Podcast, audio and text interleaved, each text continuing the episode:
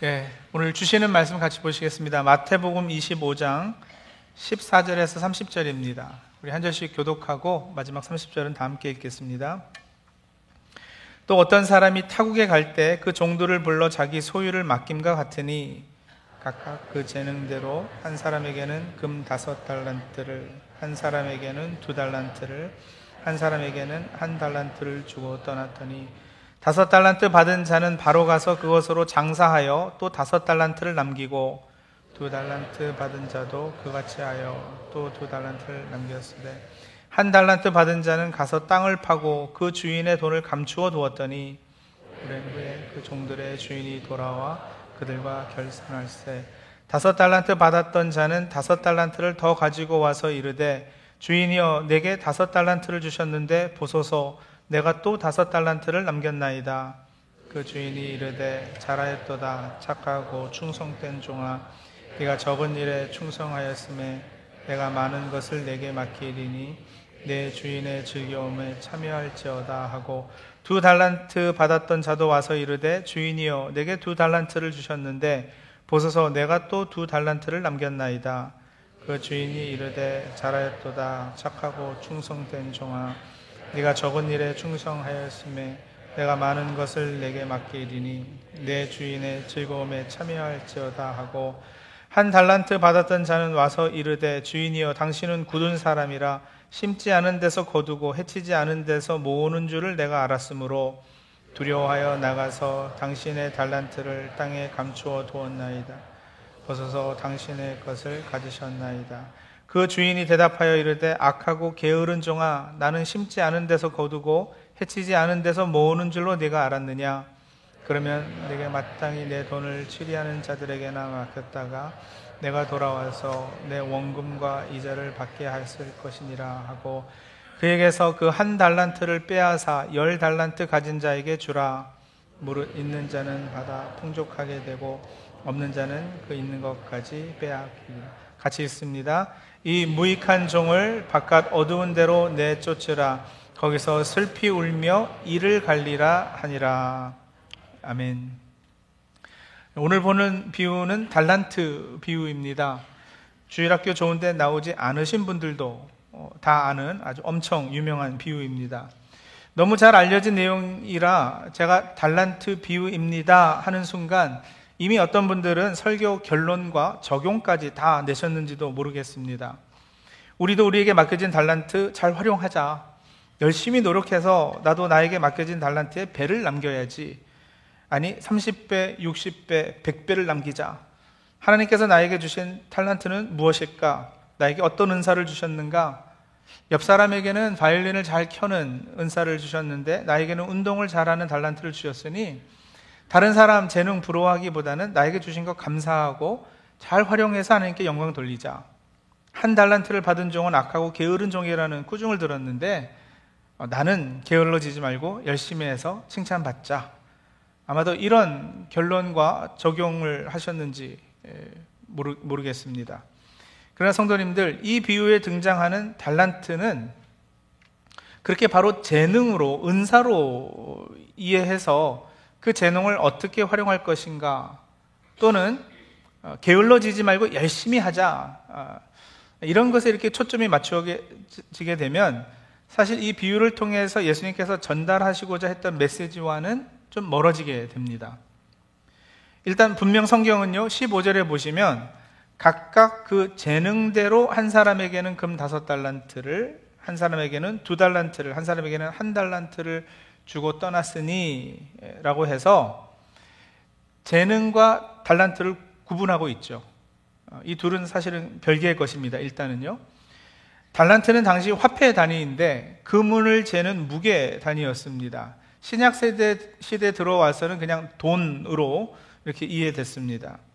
그래서 오해를 좀 덜기 위해서 달란트는 그냥 돈 이렇게 생각하시는 것이 맞을 것 같고요.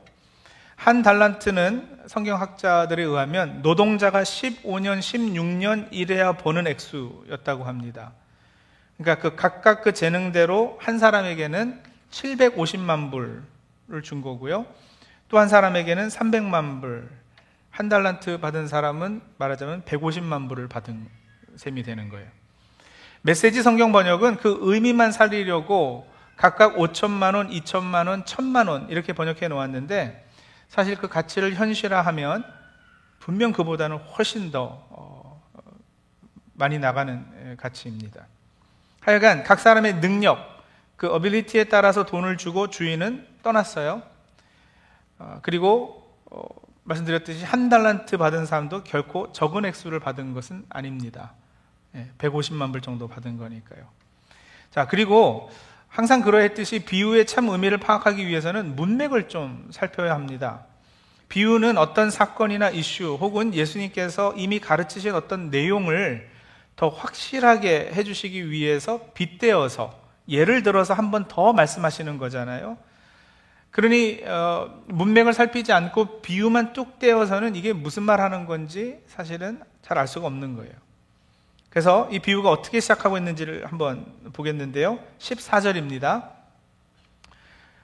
달란트의 비유가 어떻게 시작이 되죠? 14절. 또 이렇게 되죠. 또. 예? 또 어떤 사람이. 그러니까 또라는 건 무슨 얘기겠어요? 바로 전에 나왔던 어떤 내용도 이 달란트 비유 내용과 유사한 내용일 것을 암시하는 거 아니겠습니까? 그럼 바로 전에는 어떤 내용이 기록되어 있는가? 가지고 계신 성경 마태복음 25장 1절 위에 보시면 제목이 붙어 있을 거예요. 뭐라고 되어 있습니까? 열처녀 비유 되어 있어요. 그죠? 자, 열처녀 비유는 1절에 보시면 25장 1절이요. 그때의 천국은 마치 해서 천국에 관한 비유인데 그러면 이 열처녀 비유는 또 왜 등장했는가? 자, 열처녀 비유와 달란트 비유는 거의 비슷한 메시지요. 유사한 메시지를 주고 있고 어, 열처녀 비유가 왜 등장했는가도 살펴보려면 또 그 전에 나오는 내용을 봐야 돼요. 그 전에는 뭐냐면은 마태복음 24장이거든요. 마태복음 24장에서 예수님께서 주신 교훈을 더 확실하게 제자들에게 이해시키기 위해서 이 비유들이 줄줄이 등장을 하는 거예요. 마태복음 24장은 종말론 강화라고 불리는 예수님께서 제자들에게 종말과 예수님의 재림과 관련해서 하신 말씀이 기록되어 있습니다.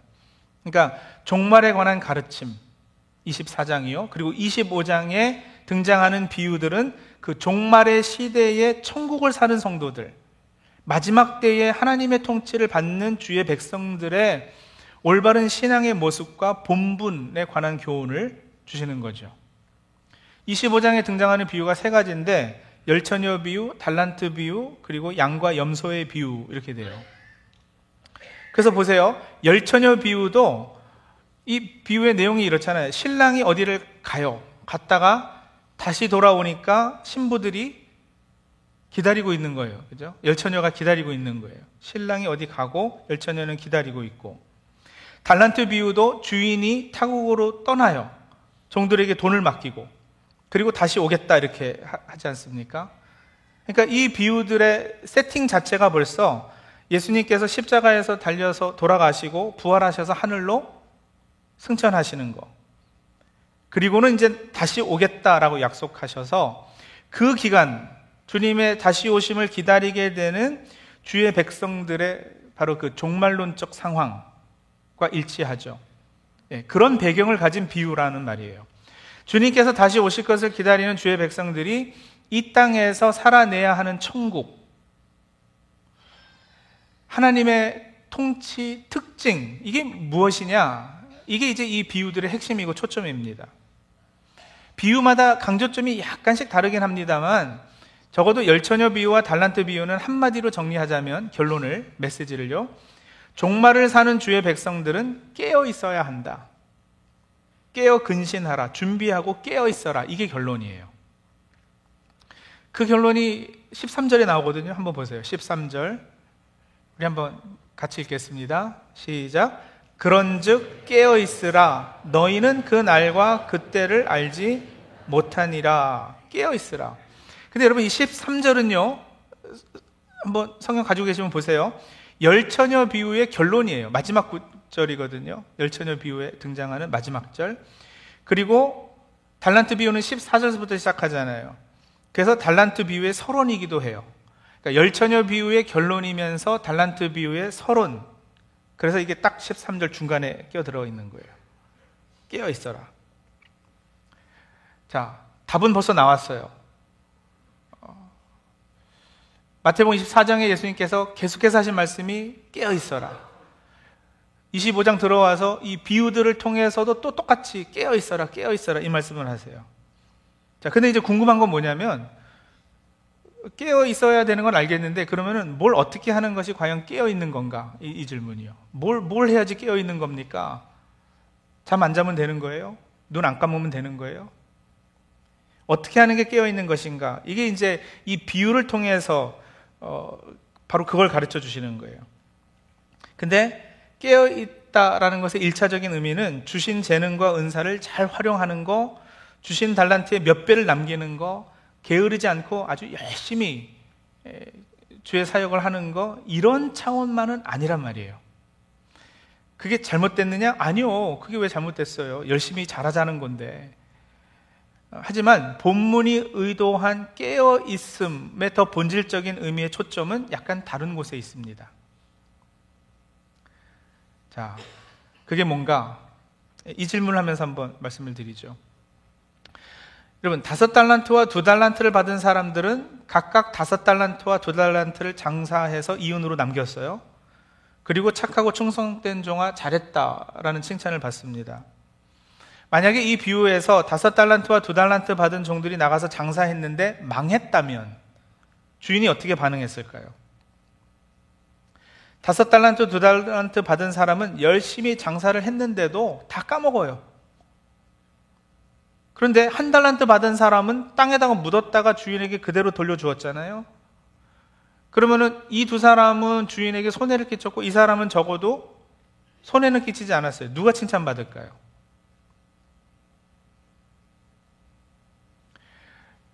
이 비유를 본래 의도대로 읽기 위해서 제가 조금 상상력을 보태서 조금 억지 부리는 거긴 합니다만 여러분 그래도 재밌잖아요. 생각해 보세요.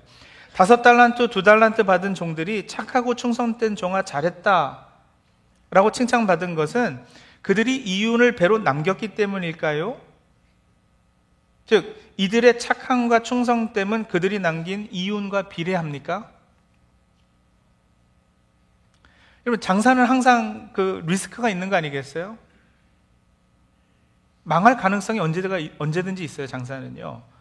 충성되게 잘 했어도 망할 때가 있어요. 그러면 충성되게 장사했는데도 망했다고 악하고 게으른 종아 하는 꾸지럼을 받았을까?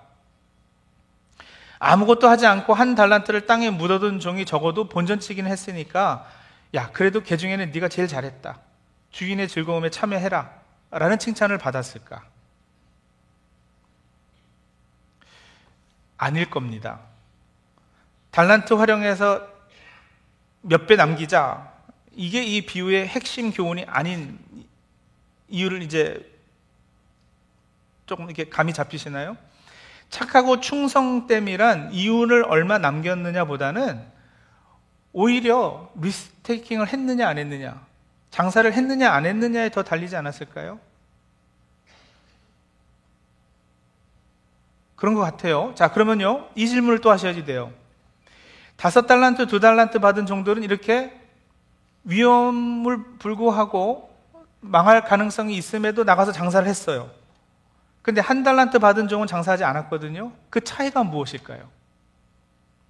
왜 한 달란트 받은 종은 장사하지 않고 그것을 그냥 땅에다 묻어 두었는가? 이윤을 남기지는 않았어도 주인에게 손해를 끼친 것도 아닌데 이 한 달란트 받은 사람은요, 악하고 게으른 종아라는 호된 꾸지람을 당해요.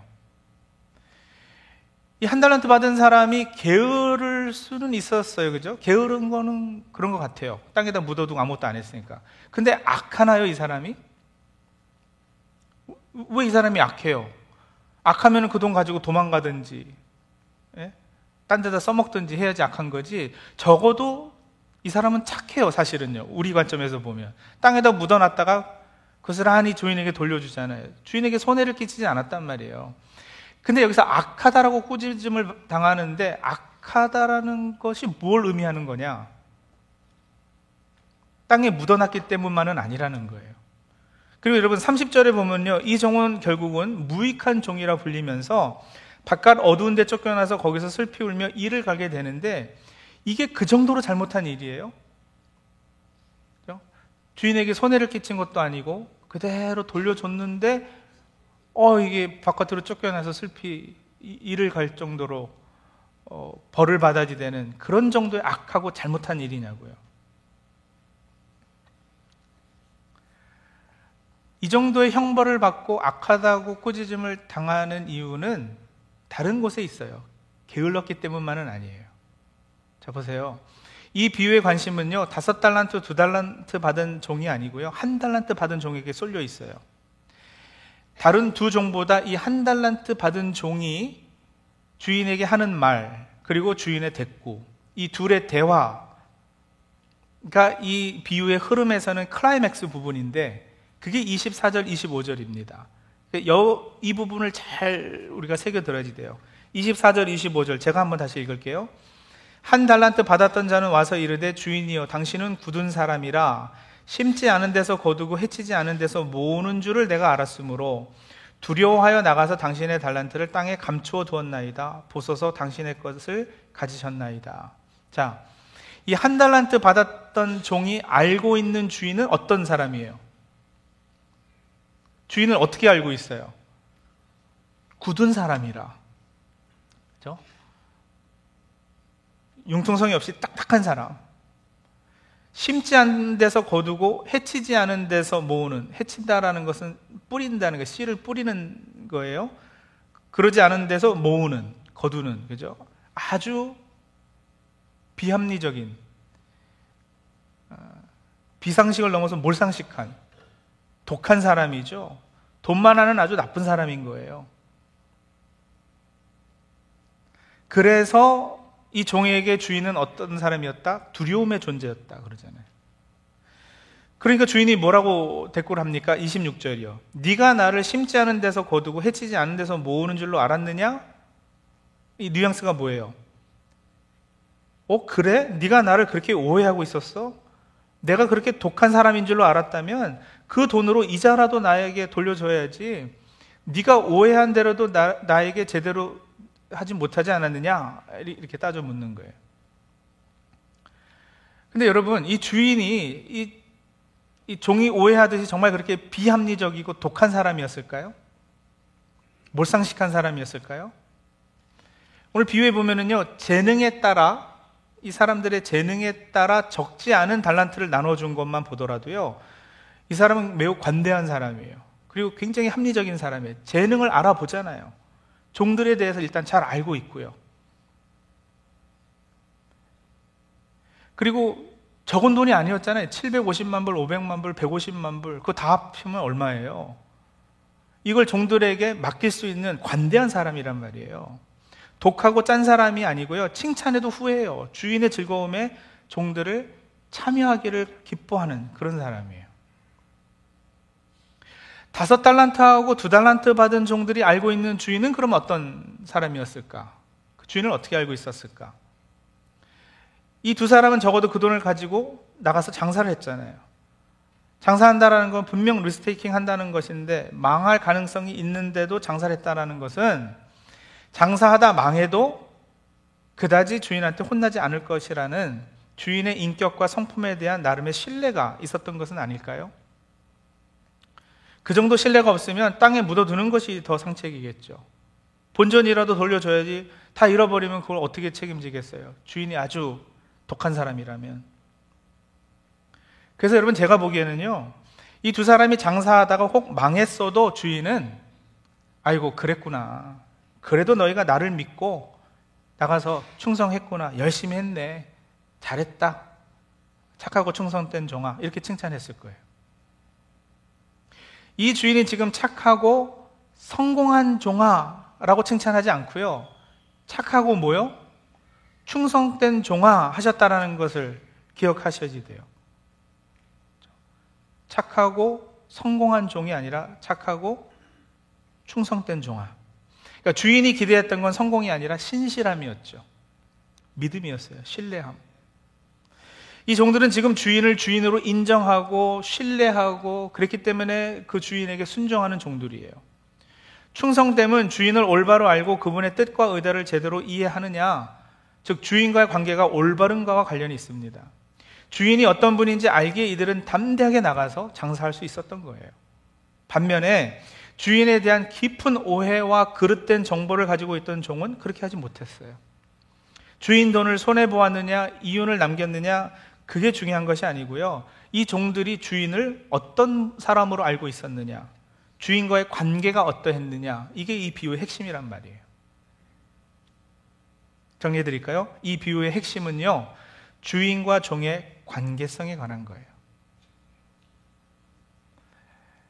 그이 비유를 우리에게 적용하자면 이런 거죠. 하나님을 올바로 알고 그분과 바른 관계를 맺고 사는 것, 그게 종말을 사는 주의 백성들의 깨어 있음의 모습이라는 거예요.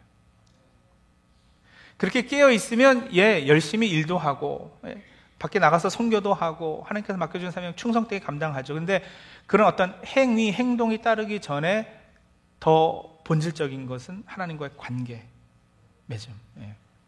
그래서 저는 이 비유를 달란트의 비유라는 제목보다는 차라리 주인을 오해한 종의 비유라는 제목을 붙이는 게 더 어울리겠다 싶어요. 주인을 오해한 종의 비유. 여러분, 종말을 사는 우리에게 천국은 우리 한 사람 한 사람을 너무도 잘 아시는 주님의 마음에 관한 거예요. 종을 너무 잘 알아서 각각 그 재능에 따라 맡겨줄 것을 맡겨주세요. 우리를 종으로 세워주시고 천국 백성으로 이 땅에서 살라고 장사하라고 귀한 것들을 저희들에게 허락하셨어요. 또 천국은요, 하나님의 통치를 받는 사람들은 당신의 독생자도 아낌없이 우리에게 보내주신 그분을 바로 알고 그분을 믿고 신뢰하여서 세상을 두려워하지 않고 움츠러들거나 그러지 않고 또 우리의 존재를 땅에 묻어두지 않고 오히려 담대하게 세상에 나가서 하나님의 영광을 드러내는 것에 있습니다. 그래서 질문합니다. 우리 성도님들은 하나님을 어떻게 알고 계시는지요? 어떤 분으로 알고 계세요? 우리 하나님 참 융통성도 없고 굳은 분으로 그렇게 알고 계시지 않으세요? 뒤에서 뭐 잘하나 못하나 경, 경 찰관이 speeding ticket 떼려고 이렇게 뒤에서 숨어서 기다리는 것처럼 기다리고 있다가 뭐 하나 잘못하면 막 쫓아와가지고 벌 주시고 꾸짖고 그런 분으로 알고 계세요? 심지 않은 데서 거두고 뿌리지 않은 데서 모으는 비합리적이고 불공평하고 변덕이 죽 끓듯하고 때로는 잔인하기까지 한 파탄난 성격의 소유자 하나님 그렇게 알고 계시진 않으세요?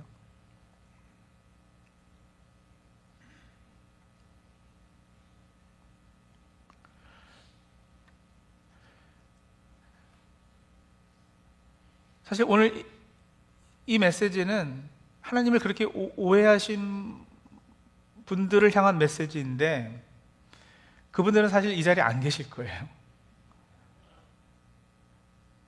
근데 그렇다고 여러분, 나는 뭐 하나님 오해하지 않아. 어, 하고 안심할 것도 아닌 것이 어느 부분에서는 조금씩 틀어진 하나님의 상을 다들 가지고 계세요. 약간씩 오해하는 하나님의 어떤 속성과 성품에 관한 부분들이 분명히 있으실 거예요. 그 부분이 뭔지 한번 좀 성령님께 지적해 달라 하시고 풀으면 좋겠어요.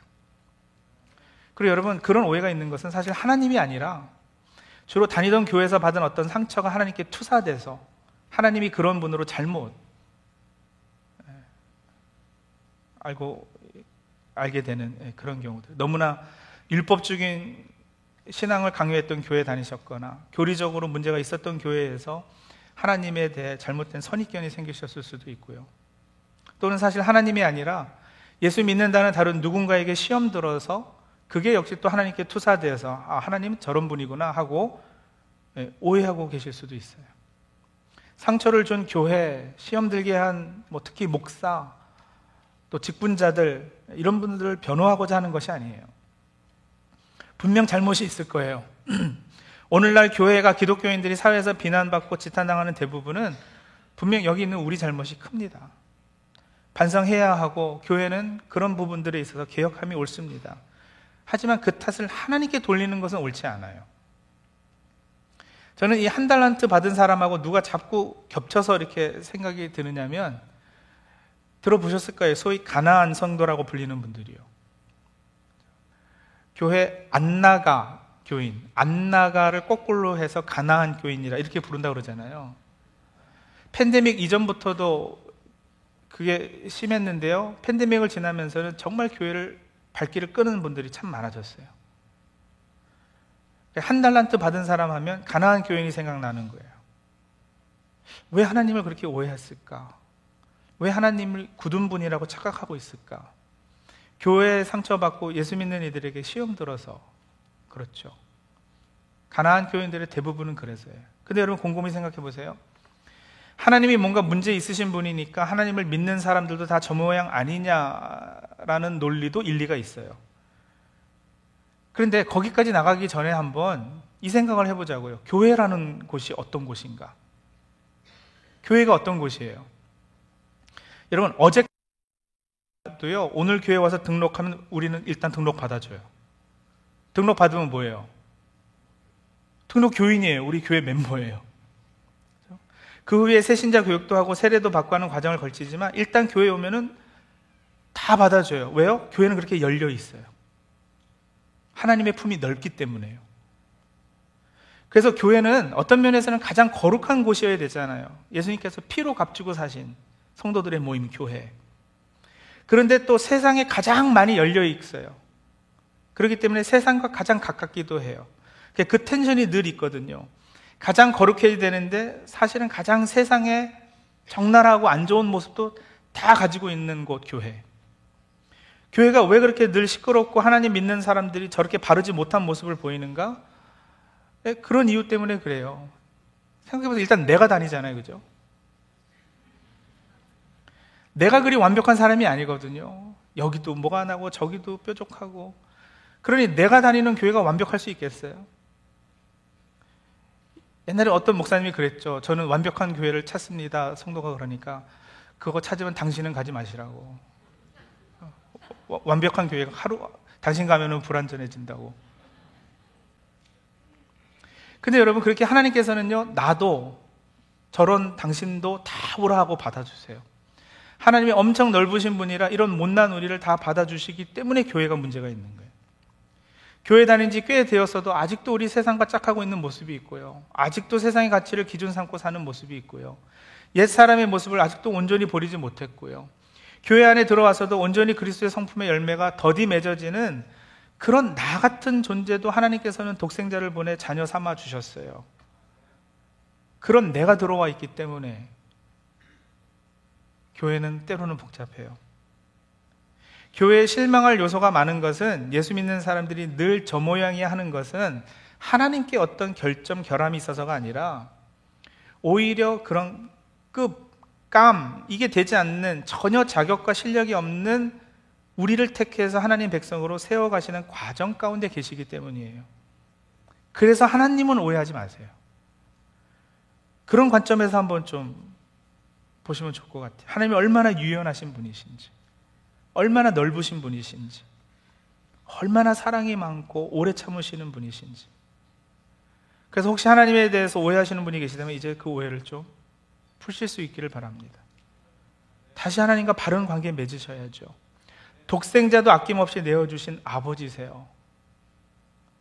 더 무엇을 어떻게 해줘야 하나님의 선의와 진심을 오해하지 않으시겠습니까? 하나님께 당신은 굳은 분이라 하시는 분은 예, 먼저 자신의 마음이 굳었기 때문이에요. 돌이켜야 합니다. 오늘 이 비유에서 한 달란트 받은 사람의 결과가 어땠는지 보았잖아요. 하나님을 오해한 결과는 비참했습니다. 누구 손해냐? 자신 손해예요. 하나님과 관계가 깨어져 있는 걸 성경에서는 악하다 그러는 거예요. 악하, 악한 종아. 그래서 교회는 비난하시고요. 잘못하는 예수쟁이들은 욕하세요. 그러나 하나님은 오해하지 마세요. 예, 목사님, 그래서 저는 교회는 안 나가고 마음에 하나님 모시고 살고 있어요. 근데 여러분, 그것도 핑계예요. 스스로 속는 거예요. 본인 양심의 소리를 더 세밀히 살피고 들어보세요.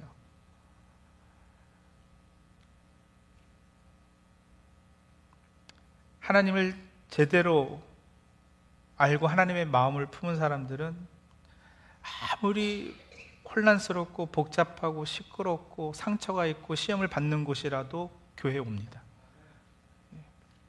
그리고 잘 들여다보면 나도 나에게 상처 준 사람보다 크게 낫지도 않아요. 주님의 재림을 기다리는 이미 그러나 아직의 긴장 상태를 살아가는 우리에게 있어 영적으로 깨어 있는 방법은 오로지 하나입니다. 하나님의 어떠하심을 제대로 아는 거, 그분이 누구신가를 아는 거, 그래서 그분께 전적인 신뢰를 드리는 거. 십자가의 은혜를 깊이 묵상하여 감사로 충만함이 우리 모든 신앙과 삶의 동기가 되는 것, 바로 그것입니다. 기도하시죠.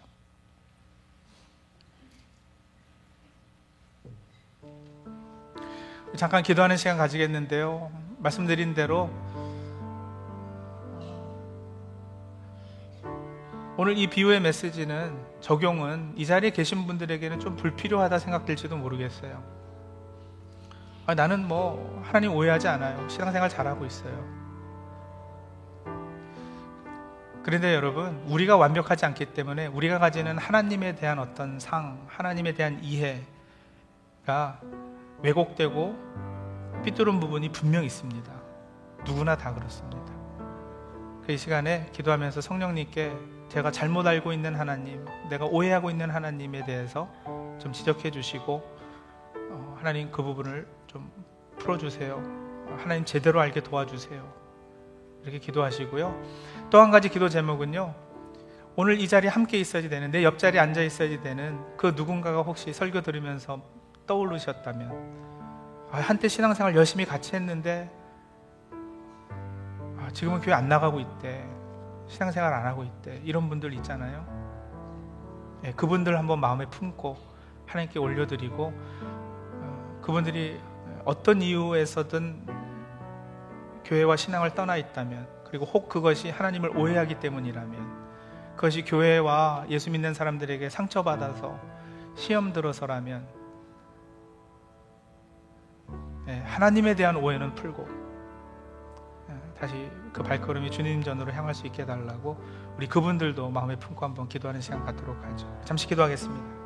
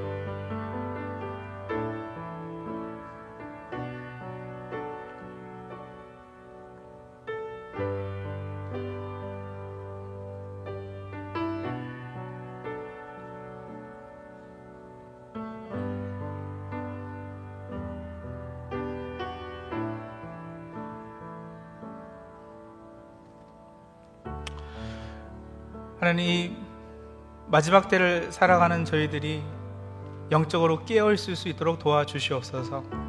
하나님에 대해 잘못 알고 있고 오해하고 있는 부분들이 있으면 하나님 이 시간에 하나님을 바로 알고 그 오해가 풀릴 수 있도록 도와주시옵소서. 내가 기도했는데 하나님께서 들어주시지 않았기 때문에 내가 소망하고 있던 것들이 있는데 하나님께서 그대로 행해 주시지 않았기 때문에 마음의 불평이나 불만 가지고 하나님을 왜곡되게 생각하는 부분들이 있다면 하나님 하나님 잘못이 아니라 우리의 죄된 성향 때문인 거 바로 깨달아서 다시 한번 독생자까지 아낌없이 내어 주신 그 사랑에 저희들이 믿음으로 반응할 수 있도록 도와주시고 오늘 이 자리에 저희와 함께 있어야 되는 또 같이 신앙생활 해야 되는 성도들 이 자리에 있지 않은 분들도 하나님 손에 올려드립니다. 하나님 성령께서 그분들 찾아주시고 또 여러 형편과 상황을 통해서 그들을 다시 한번 주님 전으로 불러주시고 신앙생활 바로 할 수 있도록 하나님 역사해 주시옵소서 예수님의 이름으로 기도합니다. 아멘.